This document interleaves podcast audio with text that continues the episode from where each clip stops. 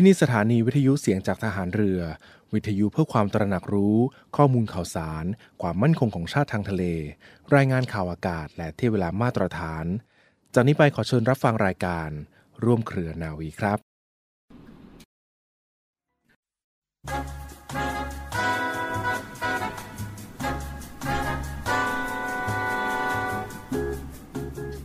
การดำรงชีวิตที่ดีจะต้องปรับปรุงตัวตลอดเวลา และการปรับปรุงตัวจะต้องมีความเพียรและความอดทนเป็นที่ตั้ง ถ้าคนเราไม่มีความเพียร ไม่มีความอดทน ก็อาจจะท้อใจไปโดยง่าย เมื่อท้อใจไปแล้ว ไม่มีทางที่จะมีชีวิตเจริญรุ่งเรืองแน่ ๆ ระราชดำรัสของพระบาทสมเด็จพระบรมชนากาธิเบศรมหาภูมิพล อดุลยเดชมหาราช บรมนาถบพิตรพระราชทาน แก่คณะครูและนักเรียน โรงเรียนจิตรดา ณ หอประชุม โรงเรียนจิตรดา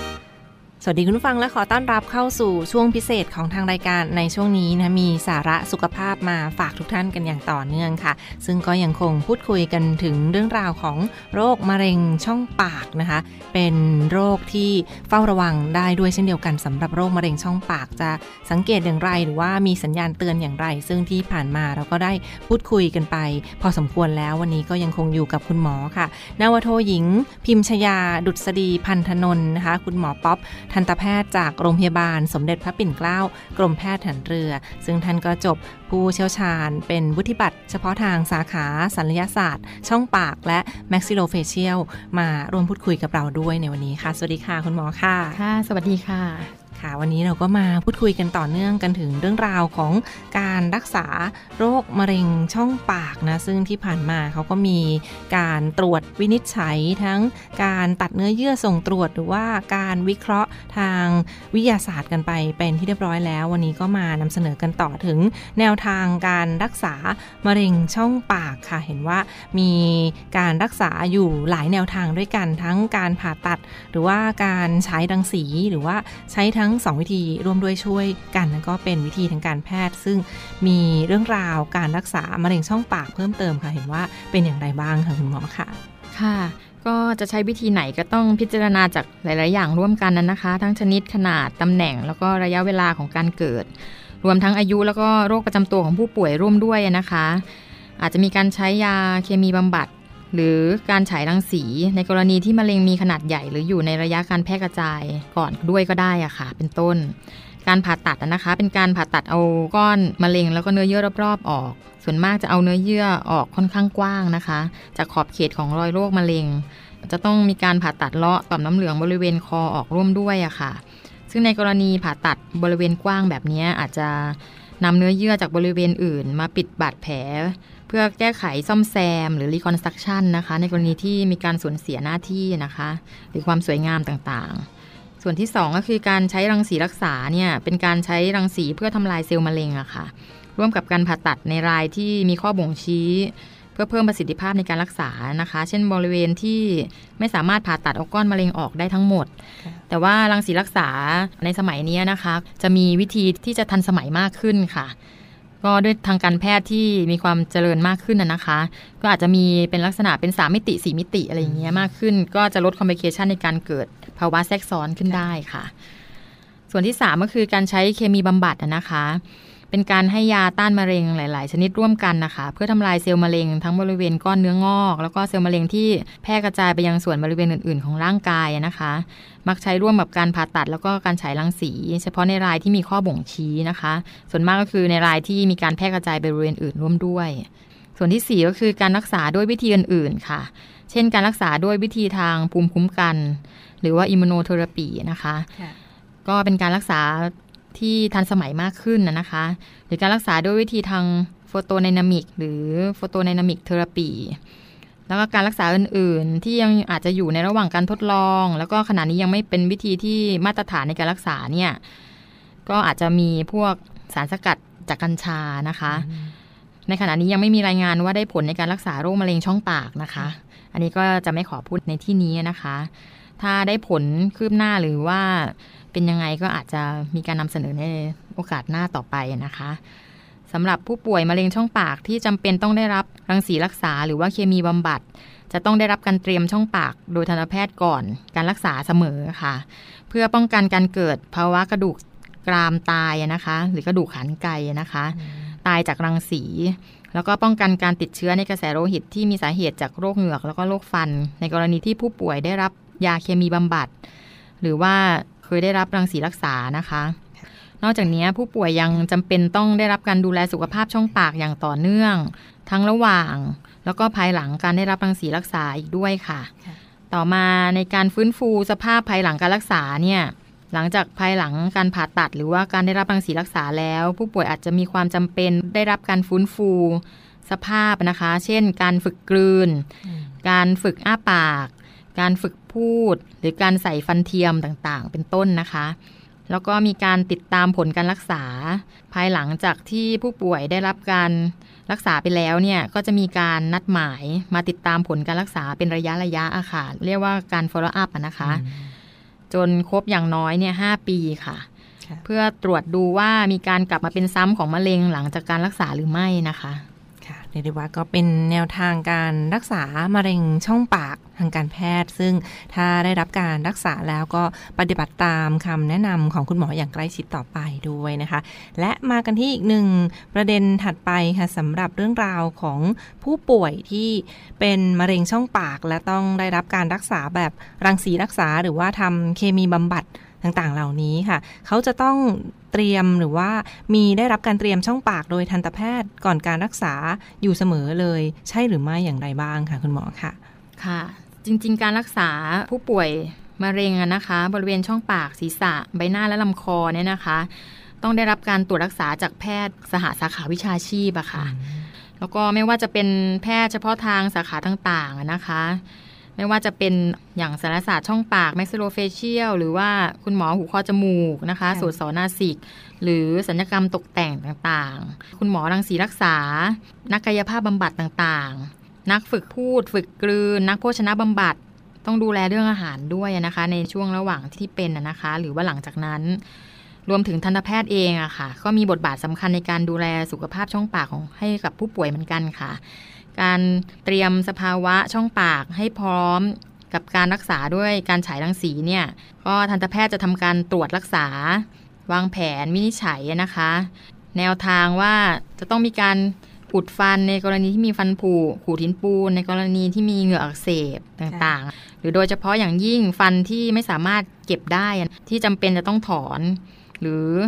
มีการทำสัญญกรรมในช่องปากต่างๆ เช่นปุ่มกระดูก หรือผ่าฟันคุดต่างๆ วกนี้จะต้องให้เสร็จสมบูรณ์ก่อนที่จะเริ่มฉายรังสีเนี่ยอย่างน้อยเนี่ยสองสัปดาห์ค่ะ เพื่อป้องกันและลดโอกาสการเกิด ภาวะแทรกซ้อนที่รุนแรงตามมาในภายหลังนะคะ นอกจากที่จะต้องได้รับการเตรียมช่องปากแล้วเนี่ยทันตแพทย์ก็ยังมีหน้าที่ในการที่จะให้คำแนะนำผู้ป่วยว่า หลังจากที่เราได้รับรังสีรักษาแล้ว เราจะเกิดผลอย่างไรในช่องปาก อาจจะเกิดน้ำลายน้อย มีภาวะ น้ำลายแห้ง เกิดฟันผุได้ง่าย อาจจะต้องมีการดูแลสุขภาพช่องปาก หรือการใช้ผลิตภัณฑ์ที่เหมาะสมในโอกาสต่อไป ในการดูแลถ้าเกิดแผลในช่องปาก ระหว่างที่ฉายรังสีอะไรต่างๆ นี่คือเป็นการให้คำแนะนำผู้ป่วยก่อนที่จะไปเจอปัญหา อันนี้ก็เป็นบทบาทที่สำคัญอีกอย่างหนึ่งให้คนไข้ตระหนักได้อะค่ะ ค่ะเรียกได้ว่าก็ต้องมีการเตรียมความพร้อมก่อนที่จะทำเคมีบำบัดทำรังสีรักษาต่างๆ เหล่านี้ก็ต้องดูแลกันอย่างใกล้ชิดจากทางคุณหมอทั้งทันตแพทย์ หรือว่าผู้ที่เกี่ยวข้องในการดูแลรักษาสุขภาพช่องปากก่อนที่จะทำการรักษาเคมีบำบัดเพื่อรักษามะเร็งช่องปากต่อไปด้วยนะคะ และมากันที่ประเด็นถัดไปค่ะเป็นเรื่องราวของฟันกันบ้างนะคะสำหรับการถอนฟันค่ะ ฟันแบบไหนที่ต้องถอนออกหรือว่าต้องทำการถอนฟันให้เสร็จก่อนภายใน 2 อาทิตย์ก่อนที่จะเริ่มฉายแสงในการรักษาโรคมะเร็งช่องปากในครั้งนี้ ลักษณะฟันแบบไหนบ้างคะที่ต้องจะถอนออกไปคุณหมอค่ะค่ะ ฟันที่มีลักษณะที่ผุลึกจนถึงโพรงประสาทฟันนะคะ โดยรอบเลยค่ะ มีฟันโยก เหงือกล้นมาก ไม่สามารถบูรณะรักษาไว้ได้แล้วนะคะ รวมทั้งฟันที่อยู่ในบริเวณที่จะได้รับรังสี ปริมาณมากกว่า 50 เกรด ส่วนมากมะเร็งช่องปากจะได้รับรังสีรักษาประมาณ 30-35 ครั้งอะค่ะ ดังนั้นเนี่ยแต่ละครั้งประมาณ 200ดังนั้นก็คือ 50 เกรก็คือประมาณ 25 ครั้ง ยังไงผู้ป่วยที่รักษามะเร็งช่องปากยังไงก็ได้รับรังสีเกินกว่านั้นอยู่แล้วอะค่ะ นั้นบริเวณที่รังสีอาจจะผ่านได้ก็คือบริเวณฟันกรามด้านหลัง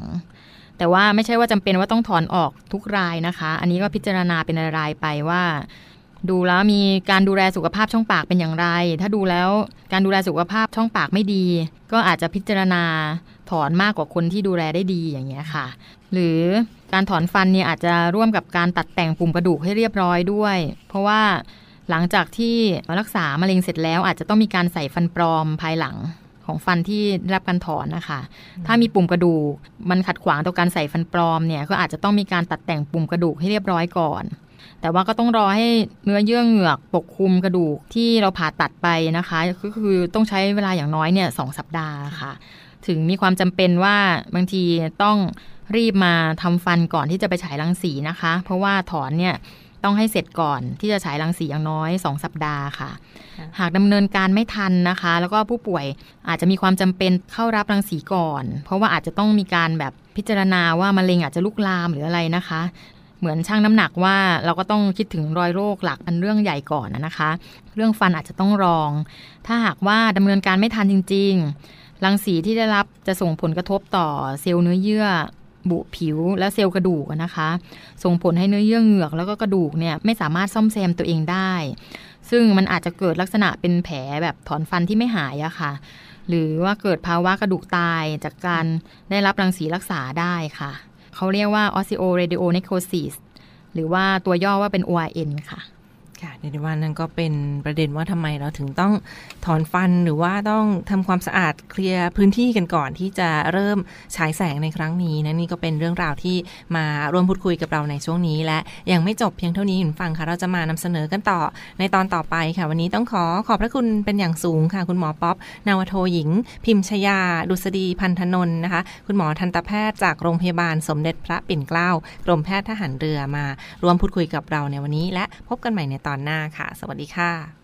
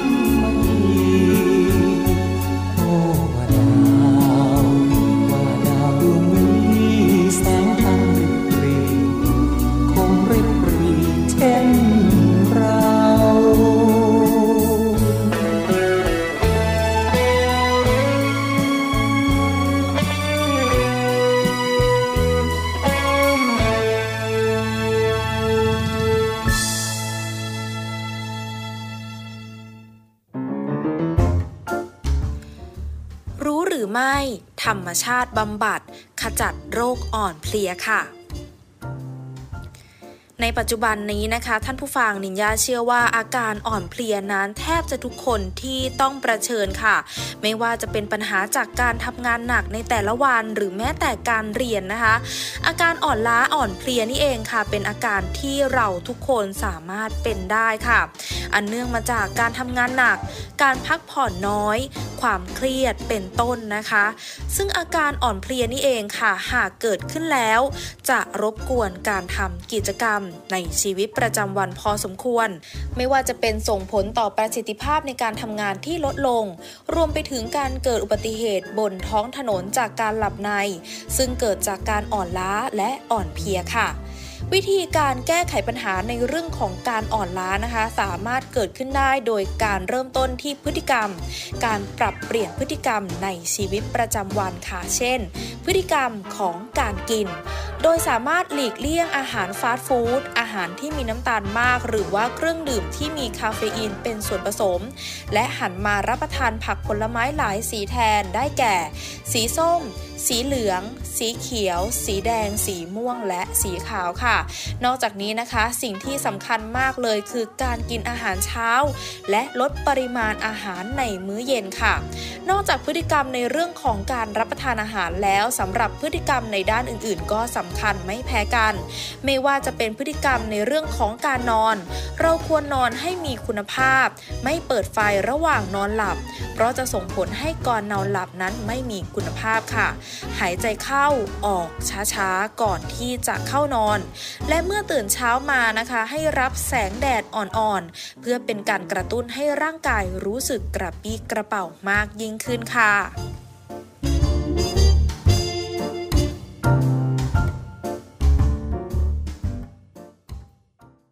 ต่อเนื่องกันในช่วงนี้อีกหนึ่งข่าวสารจากกองทัพเรือในส่วนของภารกิจที่ผ่านมาผู้บัญชาการทหารเรือค่ะ ได้ไปเยี่ยมอำลาหน่วยหน่วยเรือรักษาความสงบเรียบร้อยตามลำแม่น้ำโขง หรือนอรขอที่บริเวณจังหวัดนครพนม เมื่อสัปดาห์ที่ผ่านมาในส่วนของกองทัพเรือนะคะพลเรือเอกเชิงชายชมเชิงแพทย์ผู้บัญชาการทหารเรือ และคุณจตุพรชมเชิงแพทย์ นายกสมาคมพาณิยาทหารเรือ และคณะนายทหารชั้นผู้ใหญ่ของกองทัพเรือได้เดินทางไปตรวจเยี่ยมหน่วยเรือรักษาความสงบเรียบร้อยตามลำแม่น้ำโขง ที่บริเวณอำเภอเมืองจังหวัดนครพนม นรขอเขตนครพนม โดยมีพลเรือตรีสมานขันธพงศ์ผู้บัญชาการหน่วยเรือรักษาความสงบเรียบร้อยตามลำแม่น้ำโขง และข้าราชการได้ให้การต้อนรับ ซึ่งบรรยากาศที่สำคัญในครั้งนี้ค่ะก็เป็นภารกิจของกองทัพเรือโดย นรขอหน่วยเรือรักษาความสงบเรียบร้อย ตามลำแม่น้ำโขง ที่เรียกได้ว่ารู้จักกันดีทั้งภารกิจในการดูแล รักษาความสงบเรียบร้อยตามแนวชายฝั่งแม่น้ำโขงนะคะ แล้วก็การสกัดจับสิ่งผิดกฎหมายทั้งยาเสพติดและสิ่งลักลอบเข้าประเทศไทยโดยผิดกฎหมายที่ผ่านมาก็มีทั้งการตรวจยึดยาเสพติดประเภทต่างๆ เป็นจำนวนมาก เป็นผลงานกันมาอย่างต่อเนื่อง ซึ่งบรรยากาศในห่วงปลายปีงบประมาณ 2566 นี้ค่ะผู้บัญชาการทหารเรือและนายกสมาคมภริยานทหารเรือจึงได้ไป เดินทางไปตรวจเยี่ยม ในส่วนของนรขอหน่วยเรือรักษาความสงบเรียบร้อย ตามลำแม่น้ำโขงต่อไปนะคะ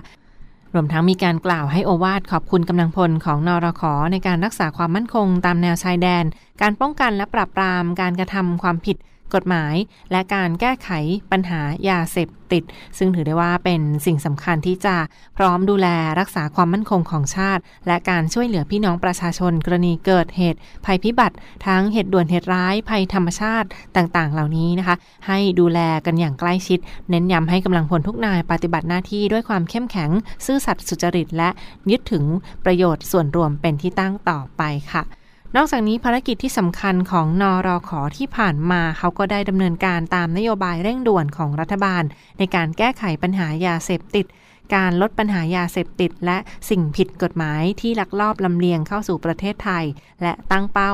บรรเทา ปัญหาให้กับพี่น้องประชาชนนะคะดูแลความปลอดภัยในหมู่บ้านและชุมชน และการแก้ไขปัญหายาเสพติดอย่างเป็นรูปธรรม ในส่วนของกองทัพเรือโดยศูนย์อำนวยการป้องกันและปราบปรามยาเสพติดกองทัพเรือ ในครั้งนี้ก็มีศูนย์ที่สำคัญและเป็นส่วนหนึ่งของนอรอขอ มีภารกิจสำคัญในการแก้ไขปัญหายาเสพติดของประเทศ โดยเฉพาะการปฏิบัติหน้าที่ การสกัดกั้น การสกัดจับ ปราบปรามยาเสพติด ในพื้นที่ตามแนวชายแดนทั้งทางบกและทางน้ำ ซึ่งปี 2566 นี้ค่ะ ภารกิจของนอรคที่ผ่านมาก็ได้จับ และสกัดจับ ยาเสพติดประเภทต่างๆ เป็นจำนวนมากนะคะ รวมมูลค่ากว่า 2,597 ล้านบาทเลยทีเดียวค่ะ ถือได้ว่าก็เป็นการตรวจยึดยาเสพติดประจำปี 2566 ที่ผ่านมาที่ยังคงมีอย่างต่อเนื่อง และมีเจ้าหน้าที่ถันเรือที่คอยดูแลกันตลอด 24 ชั่วโมง มูลค่ารวมประจำปีนี้ก็ตรวจยึดยาเสพติด รวมประเภทต่างๆ ได้เป็นจำนวนมากรวมมูลค่ากว่า 2,597 ล้าน 985,600 บาท อีกหนึ่งเรื่องราวของนอรคหน่วยเรือรักษาความสงบเรียบร้อยตามลำแม่น้ำโขงที่มาฝากทุกท่านกันในช่วงนี้ค่ะ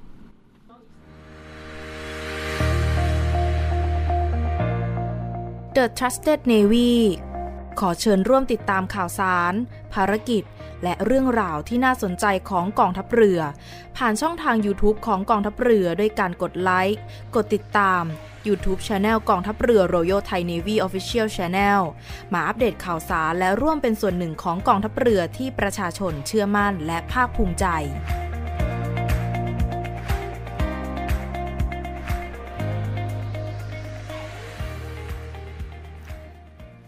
ช่วงนี้ก็มีอีกหนึ่งข่าวสาร ความเคลื่อนไหวจากกองทัพเรือมาฝากคุณฟังกันด้วยนะเป็นในส่วนของกรมสรรพาวุธทหารเรือกับเรื่องราวที่ผ่านมาที่ได้ทำการทดสอบการบินของเป้าบินพิสัยกลางแบบไอพ่นซึ่งก็เป็นส่วนหนึ่งของการตรวจรับเรียบร้อยแล้ว โดยเป้าบินสามารถใช้งานได้โดยสมบูรณ์ค่ะทางด้านโฆษกกองทัพเรือพลเรือเอกปกครองมนทาตพลินได้เปิดเผยเมื่อสัปดาห์ที่ผ่านมาว่ากองทัพเรือโดยกรมสรรพาวุธทหารเรือ ได้ดำเนินการตรวจรับเป้าบินพิสัยกลางแบบไอพ่นในขั้นตอนการบินทดสอบ ทดลองเป้าบินพิสัยกลาง ที่บริเวณหาดยาว สนามฝึกกองทัพเรือหมายเลข 15 อำเภอสัตหีบ จังหวัดชนบุรี ซึ่งผลการทดสอบ ทดลองเป้าบินเป็นไปด้วยความเรียบร้อยตามสัญญาโดยสามารถใช้งานได้ตามสมบูรณ์ และสำหรับการทดสอบทดลองการบินจริง ในครั้งนี้ทางบริษัทผู้ผลิตก็ได้ส่งเจ้าหน้าที่ผู้เชี่ยวชาญ การบินเป้าบินไอพ่น มาทดสอบและทดลองการบินจริงร่วมกับเจ้ากรมสรรพาวุธทหารเรือ และเจ้าหน้าที่ของกองทัพเรือ ซึ่งก็เป็นไปตามสัญญา ซึ่งทางกรมสรรพาวุธทหารเรือได้ดำเนินการตามระเบียบของทางราชการอย่างเคร่งครัด ซึ่งทางกองทัพเรือได้พิจารณาแล้วว่าไม่มีความจำเป็นที่จะต้องจัดหารางปล่อยใหม่ และเป็นการจ่ายงบประมาณให้เกิดความคุ้มค่าสูงสุด และลดปัญหาการสิ้นเปลืองงบประมาณ ซึ่งในส่วนของทรัพยากรในครั้งนี้ ยืนยันว่าเป็นการทดสอบด้วยความโปร่งใส ไม่มีผลประโยชน์ และการทุจริตเข้ามาเกี่ยวข้องแต่อย่างใดค่ะในดวานี้ก็เป็นอีกส่วนหนึ่งของเรื่องราว การใช้ประโยชน์การจัดหายุทโธปกรณ์ต่างๆ โดยคำนึงถึงการใช้ให้เกิดความคุ้มค่าสูงสุด และสามารถตรวจสอบได้ต่อไปนะคะนี่ก็เป็นอีกหนึ่งเรื่องราวของกองทัพเรือ โดยโฆษกกองทัพเรือ และกรมสรรพาวุธทหารเรือที่ผ่านมาที่ได้ทำการทดสอบการบินของเป้าบินพิสัยกลางแบบไอพ่นและเป็นส่วนหนึ่งของการตรวจรับ และสามารถใช้งานได้โดยสมบูรณ์ต่อไปค่ะ